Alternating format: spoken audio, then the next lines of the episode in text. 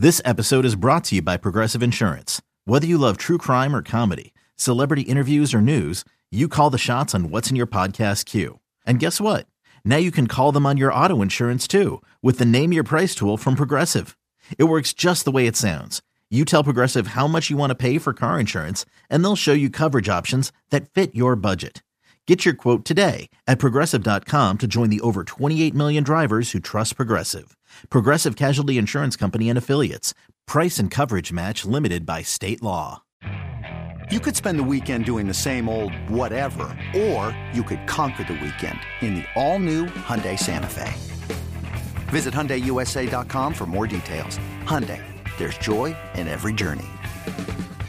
Another day is here, and you're ready for it. What to wear? Check. Breakfast, lunch, and dinner? Check. Planning for what's next and how to save for it? That's where Bank of America can help. For your financial to-dos, Bank of America has experts ready to help get you closer to your goals. Get started at one of our local financial centers or 24-7 in our mobile banking app. Find a location near you at bankofamerica.com slash talk to us. What would you like the power to do? Mobile banking requires downloading the app and is only available for select devices. Message and data rates may apply. Bank of America and a member FDIC. You know what's happening, it's, it's, it's, it's time to get in the huddle with Carl Dukes, Brian Baldinger, and Jason La Canfora. Back for another edition of In the Huddle. Carl Dukes put him up along with my man Jason La Canfora, Brian Baldinger, part of this podcast as well. Guys, we are past the Super Bowl and now it is into the offseason and it's going to be interesting. And we've got all the info and all the things you want right here on In the Huddle. Make sure you subscribe, like us, tell your friends, and watch us on In the Huddle Pod on YouTube. Jason, um, this draft, as they all are, it seems like now, are about these quarterbacks. So I, I want to start there and spend a little time on your thoughts about some of these guys and not necessarily where we think they're going to end up because we'll get to that and we'll have plenty of time to discuss. But let's just talk about these guys a little bit um, and start with the guy at the top that everybody thinks is going to be the number one draft pick. I am not sold yet, Jason, that he will be the number one overall pick. I still think there's things we, you know, teams want to figure out. If the Bears are completely sold on that and want to draft Caleb Williams, so be it. But I also think that, you know, we all feel like we get into these drafts, and last year's a perfect example. Everybody's got all the answers. It's Bryce Young, and then the better player is CJ Stroud.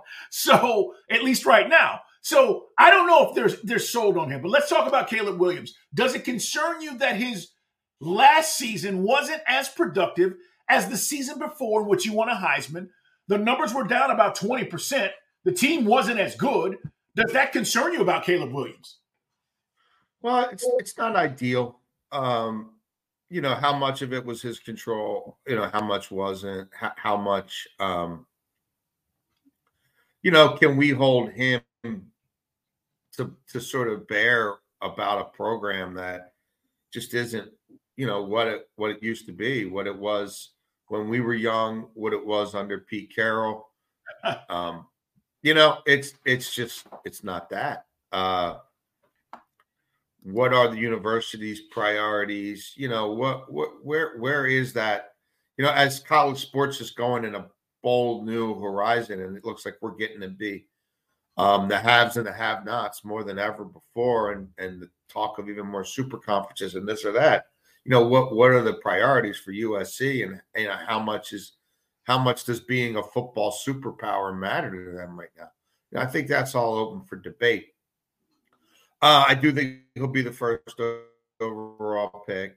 Um, I think that the uh, the Bears are, are, are pretty. I think a lot of curveballs would have to be thrown at them to get them off that path. I think the league pretty much looks at them as a team that's going to take uh, Caleb Williams. Doesn't mean they wouldn't trade him, but boy, that's that's going to be a really uh, it's going to be real painful for you to get them to to move off of that pick, and I, I think it's um, probably a whole lot closer to where the Bengals ended up getting on Joe Burrow than some of these other recent years where you know a team has been um, a team has been sort of uh, given so much fodder they can't say no. Uh, my questions about him, I, I mean, you know, I, I try to talk to some people who are more at the forefront of the sort of analytics movement and who are a little bit more progressive, maybe in their front office leanings. But then also, I've got a lot of buddies I talk to who've been scouting forever who do have a lot of that sort of old school in them. And there's certain things that just doesn't rub them right. You know, and I, I think there's extremes in everything. And so you, you kind of try to blend different per, different views of, of a, a prospect off of different guys and then maybe come up with your own middle ground. I do think just sort of leadership and handling your emotions and how much this football means to you versus other things. That stuff's going to come up for Caleb Williams, and and I don't think these are major hurdles. And I think you know his representation could get with him and and come up with sort of a, a plan for his messaging. That'll make a lot of this stuff go away. But I do think it would be naive, like to not think it's going to come up.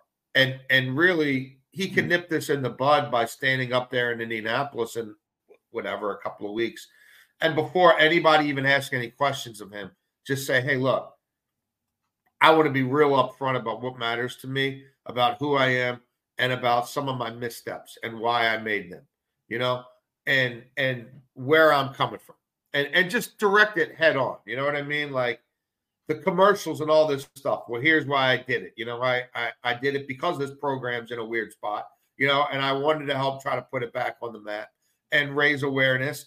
And I wanted to bring more money into the program and NIL, and I want to share that with my my gut. You know what I mean? Hey, why, why was I why was I in the stands crying with my mom? Well, here's what was going through my mind in that moment, and here's what I've learned from it, and here's why I wouldn't do it again. You know, why didn't I talk to the media towards the end of the season?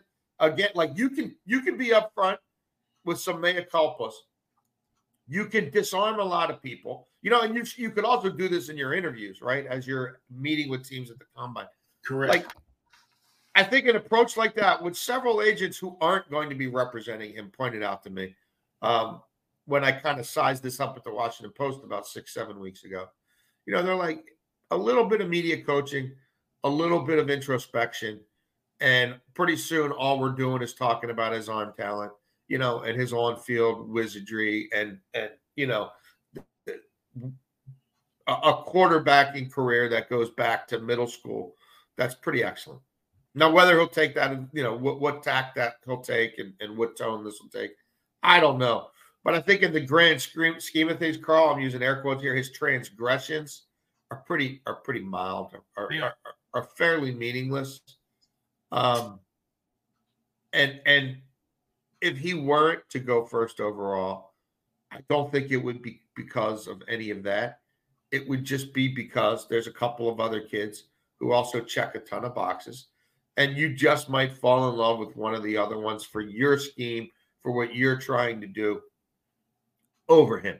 But the idea that that Caleb Williams is going to fall or anything like that, I I just don't buy. Um, and I think we're going to see quarterbacks go one, two, three, and I think four are going to go in the top ten or so.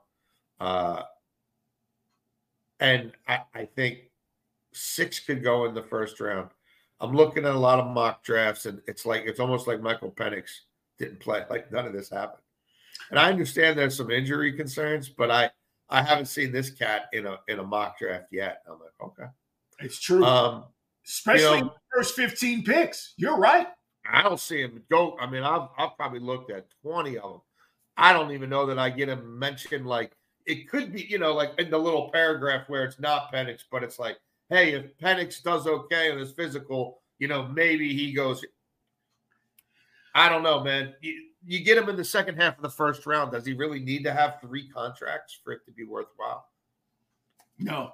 I, you I know, that's value. That's value. So, and then Bo Nix is another one who I, I think might might get in there as well. Um, so no, I think it's a really good class. And uh, again, now's the part where I, the more I hear, the more I just go back to one of these notebooks I have with my notes on these kids. You know what I mean? From like the end of the college football season. Yeah. When yeah. it was really just about the tape, right? When it was just about who had done what and who had put themselves ahead of the other one based on their ability to be leaders and winners and and and to play the position because we're about to get into silly season. So I, I try to be mindful. The closer we get to the draft, sometimes going back to all right, what was I hearing about these kids in November before you know there were this team was disgruntled about this, but this team was trying to hope he'd fall to here, you know, before all the BS started. I think that's, and, I think that's important. You know, I, I do because we all get caught up in all of the chaos that happens, and we forget, plain and simple, as I like to say, can they play? It's it's one of my phrases. If he can play, Caleb Williams can flat out play. We know this. To your point, if you want to hold against him all of these small transgressions, if they're even that, I think it's just about maturity. The crazy thing, yes. Jake, is, you know, he's one of the older dudes. He's 22 already. Most of these guys are 20, 21, 20 years old in a month. Like a lot of these guys are are two years literally younger than he is, and he's still dealing with maturity. But these are all still young guys. These are kids. So I'll say this to your point about Caleb Williams, and the reason why I keep saying I don't know if he goes number one, and this could be absolutely crazy. Um, I think Marvin Harrison is the best player in this draft mm-hmm. right now. Period. I think he's the best player in this draft. Now, is there a team that's crazy enough, and especially at the top of this draft, to be an idiot enough to take a wide receiver, regardless of his value over quarterback? The answer is no. But I do think he's the best player. Let, us talk about Drake Maye real quick, um, because here's a kid with a big arm out of North Carolina. Here's the difference between Maye and Caleb Williams. Maye 6'4, 230. Caleb is 6'1, 215. Now, if that matters to you and you feel like mm-hmm. guys get beat up in the NFL and size is a big deal, and we talk about it with all these other yep. guys, we're still talking about it with Bryce Young, then maybe Caleb, uh, Drake Maye is your guy because 6'4, 230 is an NFL frame for a quarterback, and he's got a monster arm. Does he turn it over? Yeah, but he can make all the throws, and he's interesting, and he's the number two guy on most boards right now Jason, when you talk about these quarterbacks? Yeah, and like he's an he's he's a kid who's done that, you know, done things the right way. There's um, great character, everything I've heard, great family. Um, you know, this is a kid who was taught in high school by Josh McCown. Um, so he's been coached the you know at at, at a high level um, from a, a long time NFL quarterback. You know, really since he's in about eighth grade. Yeah. Um, he's got positive role models. Uh, I, I, think the kid again is somebody who your whole franchise can get really excited about. Um, I wonder how much the okay, so Bill Belichick's finally out of the Patriots building, but like, how many guys who are there were kind of shaped by Bill Belichick mm.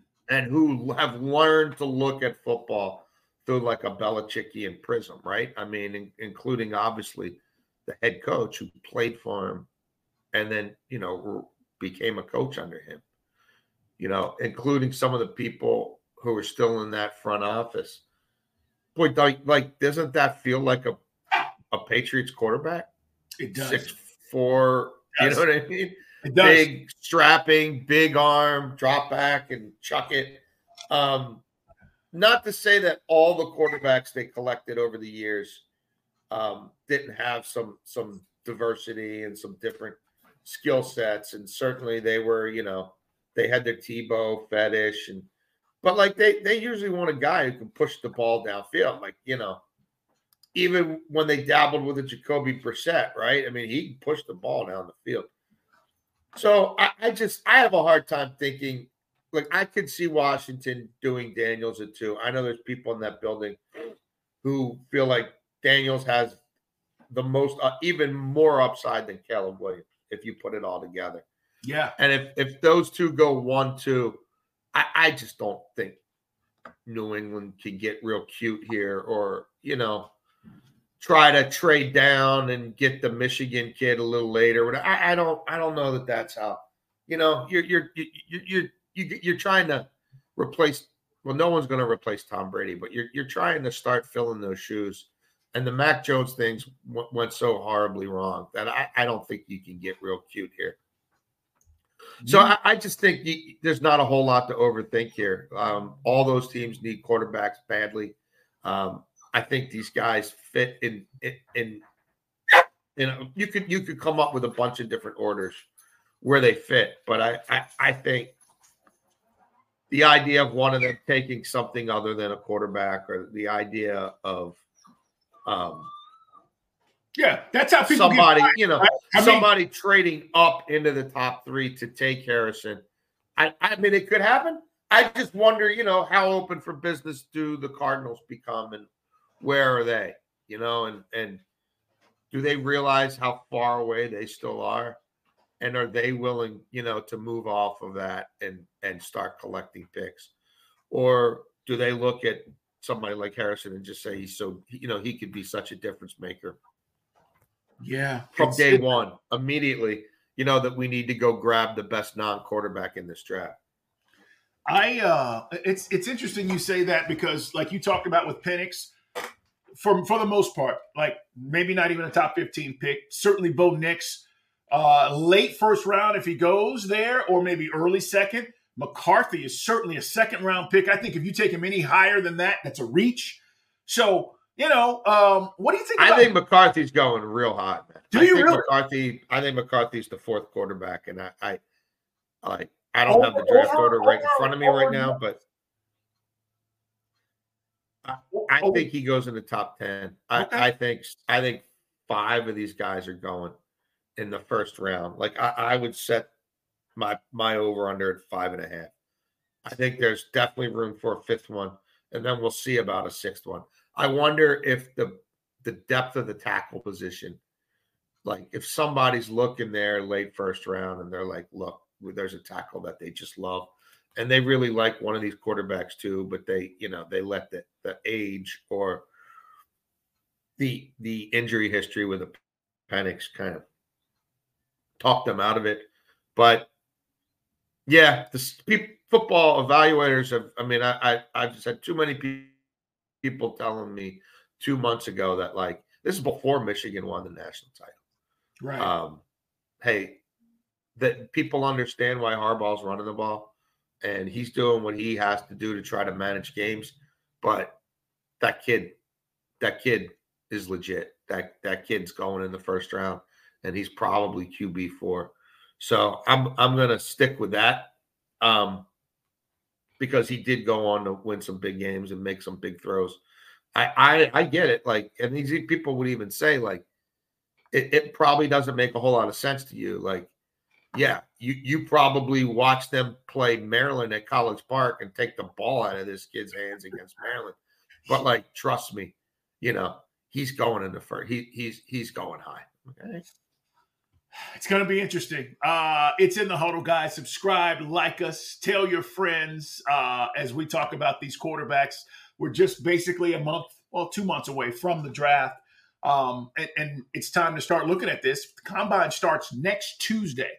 Next Tuesday. We're recording this on a Tuesday, but next Tuesday, the combine starts. So we'll be getting more information all next week about a lot of these guys. Now, I don't know if any of these guys, Caleb Williams, Drake Maye, uh, you know, uh, any of these quarterbacks per se, if they're going to throw at the combine, but we'll find out. and We'll see what it's going to look like.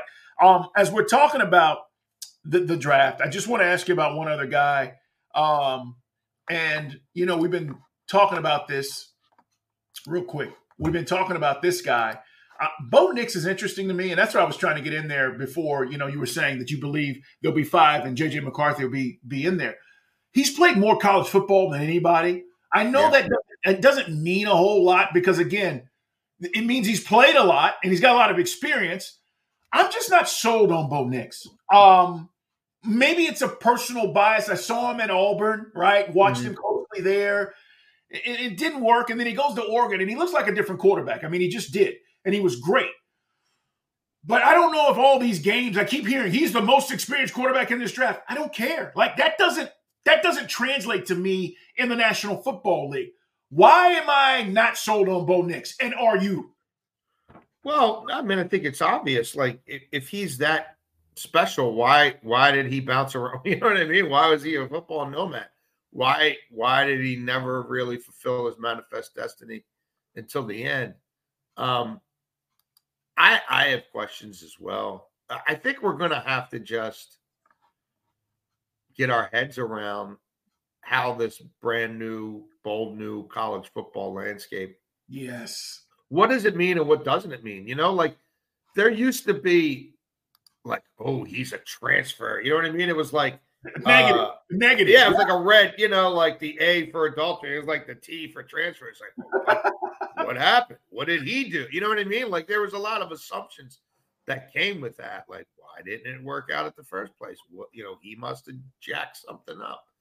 And I just think we're going to have to get used to the fact that there's the system is incentivized in some ways for them to bounce around. It is. And not everybody's going to make it in the NFL. It doesn't mean that they don't think they're going to make it, but you know, there's it's there's there's there's some financial based decisions that they're making as basically glorified teenagers that maybe we we need to not get caught up in. Uh, I, maybe this is just going to be you know what it is. more more more the norm. Like you know like this rattler's like another one right? Like i mean my goodness i feel like I feel like he played in every remaining conference that we still have and that we don't have that many conferences left anymore. But you know if he comes out of it and you're looking at the evaluation and you're looking at the importance of the position and you feel like he's grown from it he's already had a little bit of more of the pro experience where you might have a different coordinator every year. Your coach might be fired after your first year. Maybe that steels them a little bit, hardens them, or makes them used to it. I, I guess the reality is there a lot of them are going to bounce around even at the real high end. So I don't know how much you you let that affect you. Like I, I remember talking to one evaluator about him, and they're like, he's like, look, man, I, I don't know exactly what happened in Auburn and why it didn't work out. And you could spend a whole lot of time trying to get to the bottom of that, I guess, if you want. He's like, or you could go out to Oregon and, and watch him practice and stand next to him.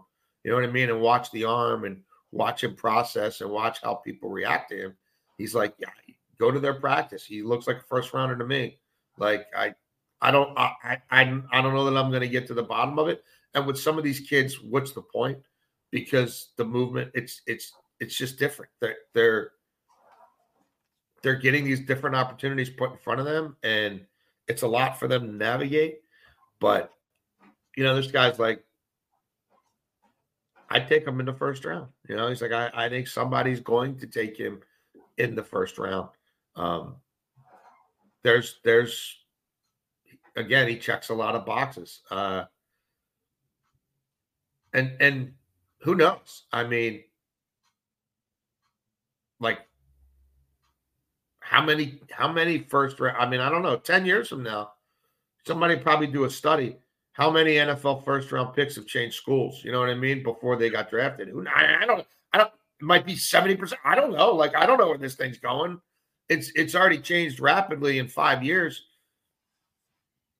Some of them, you know, we especially the quarterbacks, that they might decide, I'll dabble with this, I'll dabble with that. I, I don't know.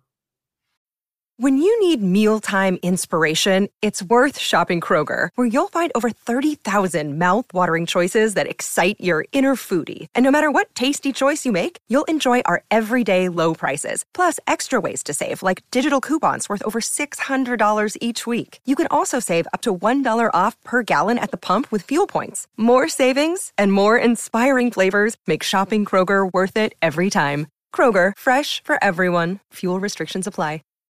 It's uh, Jason. Uh, I want to get into franchise tag here because uh, the franchise tag date is March fifth, I believe. So we're a couple of weeks away, and there's off, yeah. There's some teams that have to make some decisions. Let me ask you about these four guys and whether you'd franchise tag any of them. Chiefs Chris Jones, uh, linebacker Josh Allen, Tee Higgins, who, by the way, if they do franchise tag him, the tag number is $20 million. Um, and what about Brian Burns with the Carolina Panthers? Those four names are four guys we'll be talking about. I know that the Chiefs picked up Chris Jones, you know, their option to franchise tag him if they need be. But do you franchise tag any of these guys or do you just see where it goes with the contract because really, if you're not understanding, and, and maybe you know we don't assume that you guys do, it just allows the team a longer negotiating period, basically to get a deal done.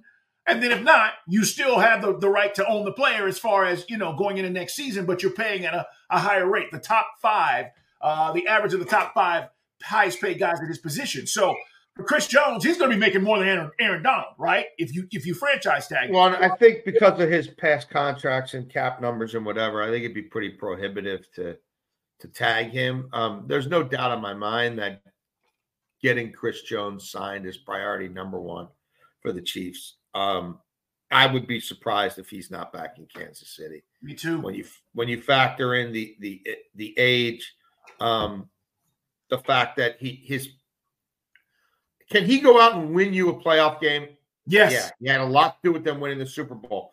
But if you're a team that needs eight, you know, whatever, 16, 15, 17 A plus games or A games out of Chris Jones to get to the playoffs, it's the likelihood you're getting there.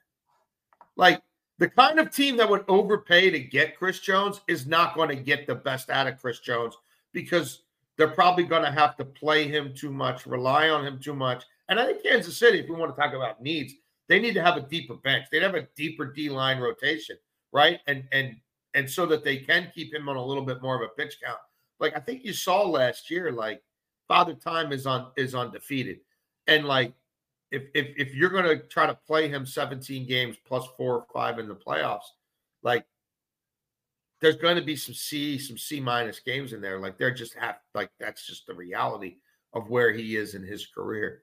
So I don't know if the juice is going to be worth the squeeze for for somebody else. Like if we're talking about a Jacksonville or somebody trying to put themselves over the top, sure. But how many of those teams can go out and and pay 10% more or 15% more or 20% more than the Chiefs, right? Whatever you're going to have to beat the Chiefs by.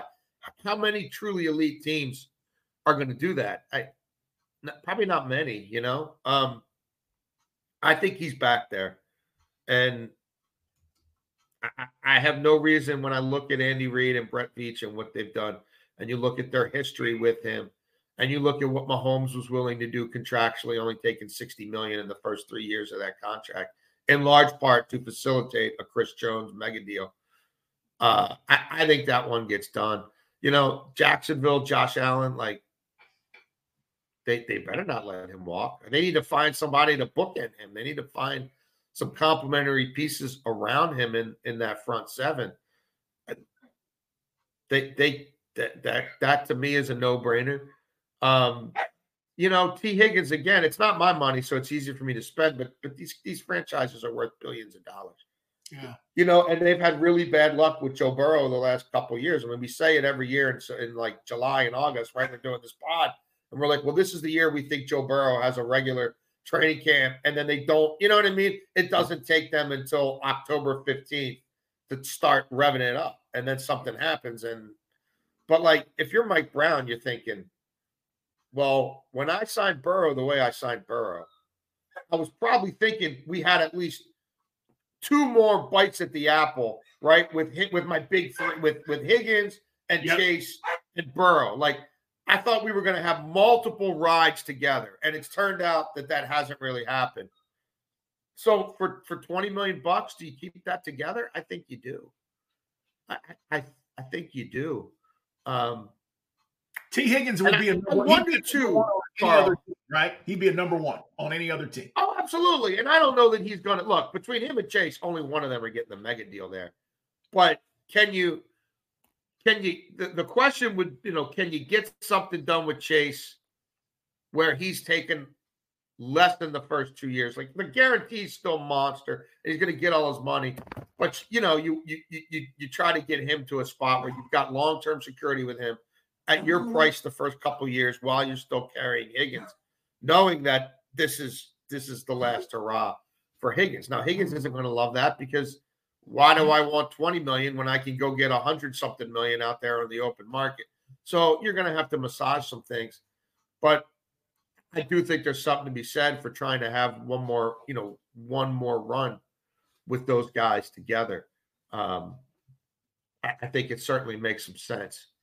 And, and I also wonder too if the expanded playoff to some degree, if there ends up being a little bit of a correlation between more teams being willing to use the tag and the expanded playoff, like the door is a little more open for some teams.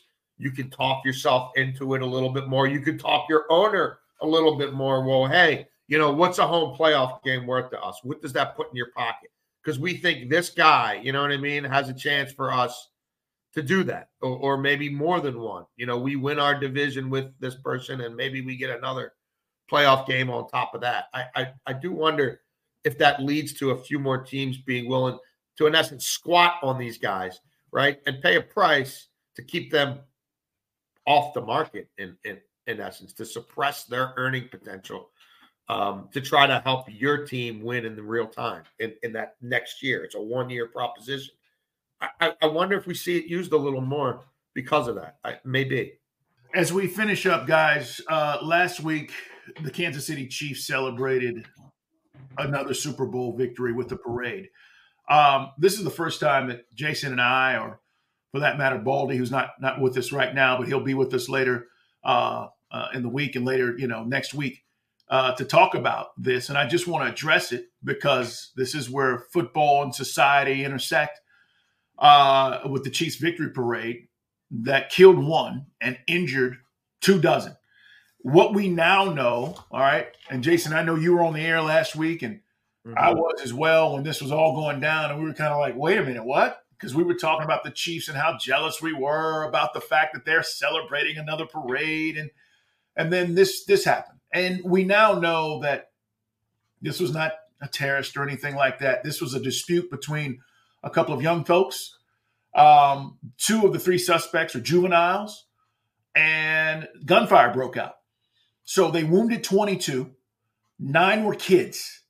And, you know, it just makes us, again, think about where we are, Jason, in our society where football fans, right, are trying to enjoy the, the, the fruits of, of what the Chiefs have been able to, to achieve an incredible feat. It's a dynasty. You got a million folks out there enjoying this. And this happened after the parade. Again, for those who are not familiar with this story, I don't know where you've been, but uh, this wasn't during the parade or anything like that. But the fact that it just happened and that you had kids shot and injured and one dead at a at a victory parade so, Jason, we know this. Uh, I'll share this real quick, and then I, I want to get your thoughts. Um, 2012, my daughter was in second grade, and Sandy Hook happened. And I remember coming home and being so distraught, thinking about six and seven year old kids being killed in a classroom. And talking to my wife about it, we were just, as every parent is, and you're a parent, and I know you're just nervous all the damn time because you can't trust that you're sending your kids somewhere that they're safe and that they are going to be taken care of. And more importantly, that they're going to come back home to you, which is what every parent wants. So I remember that vividly and talking about it and saying, "Oh, you know, this is this has got to stop. This is insanity." And Jason, here we are in 2024, brother, still talking about this shit, still dealing with with it. And I feel for Chiefs fans who went out there just to enjoy and to have your kid injured, where you should be in a safe space. So, listen, I've said this time and time again I don't have the answers. I don't know because we know that we live in America and we do have a right to bear arms. But at the end of the day, this was a couple of knuckleheads that just started shooting after an incident, and, and you kill one and you hurt multiple children. And so we're lucky that more didn't die. But this is kind of where we are, man. And it doesn't matter if it's at a victory parade, classroom, movies. It, it just and and so we're just saying, I'm saying we have to address this, America. I mean, this is not going anywhere. And we keep thoughts and prayers is bullshit. It just is. Every time it happens, that's all I hear, Jason. So I just wanted to express that in talking about this because we have not on this podcast had a chance to discuss it. Well, I mean, look, it's the American nightmare. It's the American disease. It's the American way. Uh, we are almost calloused and jaundiced to it at this point. It, it, uh, anywhere, any place, anytime, any reason. Like church, parking lot, synagogue, That's right. school, college, gas station, um, the unfettered uh, firearms marketplace, and the fact that so many states have almost no pushback. It's it's you know it's harder to get a driver's license. It's it's you know I mean don't even get me started. And and we we as a society don't care. We don't care. Um, the politicians certainly don't care. Uh, there was a time in this country where we had stronger gun laws and we especially laws limiting access to certain types of weapons. And just go look at any of the numbers and go go look at the you know the the types of incidents we're talking about where you know it's it's 10 or more people wounded or killed at you know at, at the same time. It just wasn't happening as much. And so we've tried it this other way a long time like we're you know we're, we're decades in to you know repealing all of that and trying it this laissez-faire way. I mean i don't i mean I, we can talk about who it's working for right? It's working for the nra it's working for gun manufacturers. Um it's it's working for these politicians these ghouls these feckless cowards these subhumans who continue to have their pockets lined by blood money and you know they're okay with that. Like it like it's working for them. Um i'm sure it's working for like our enemies right? And countries out there who who want to see america fail. Like it's working for them. It's working for putin. Um it's it's it's making this country appear to be a lawless third world country every single week, probably every single day in various communities that don't have a whole lot in common other than senseless gun violence is everywhere. So, I, I mean, I, I, don't think anything will ever change. I, I, can't give anybody any credit. Like, I, I, I have a hard time thinking that there is a better day.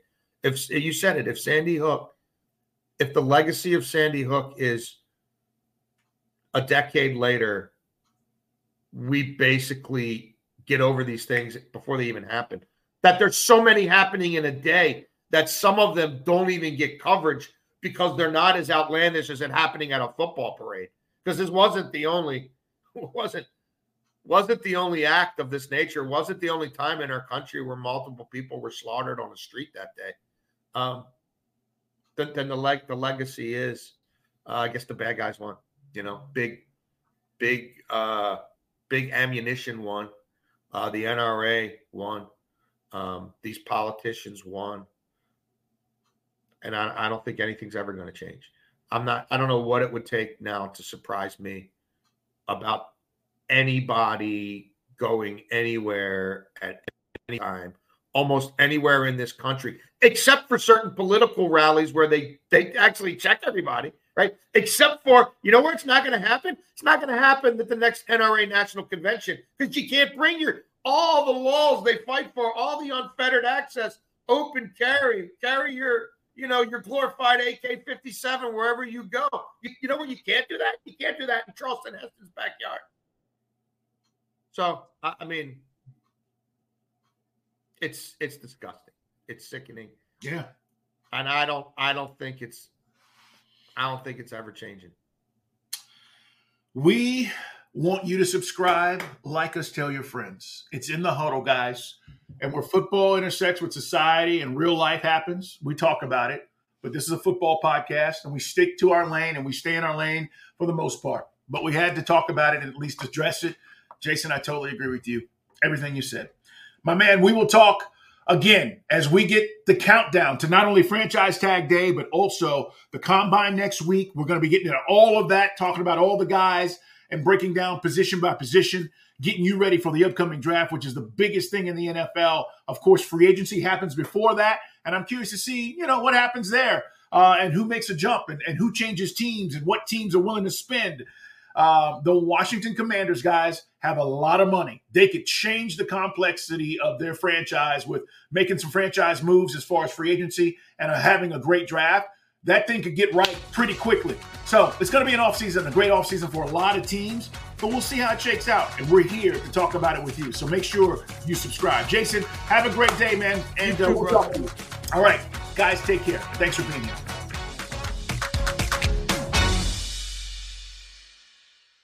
2400 Sports is an Audacy company.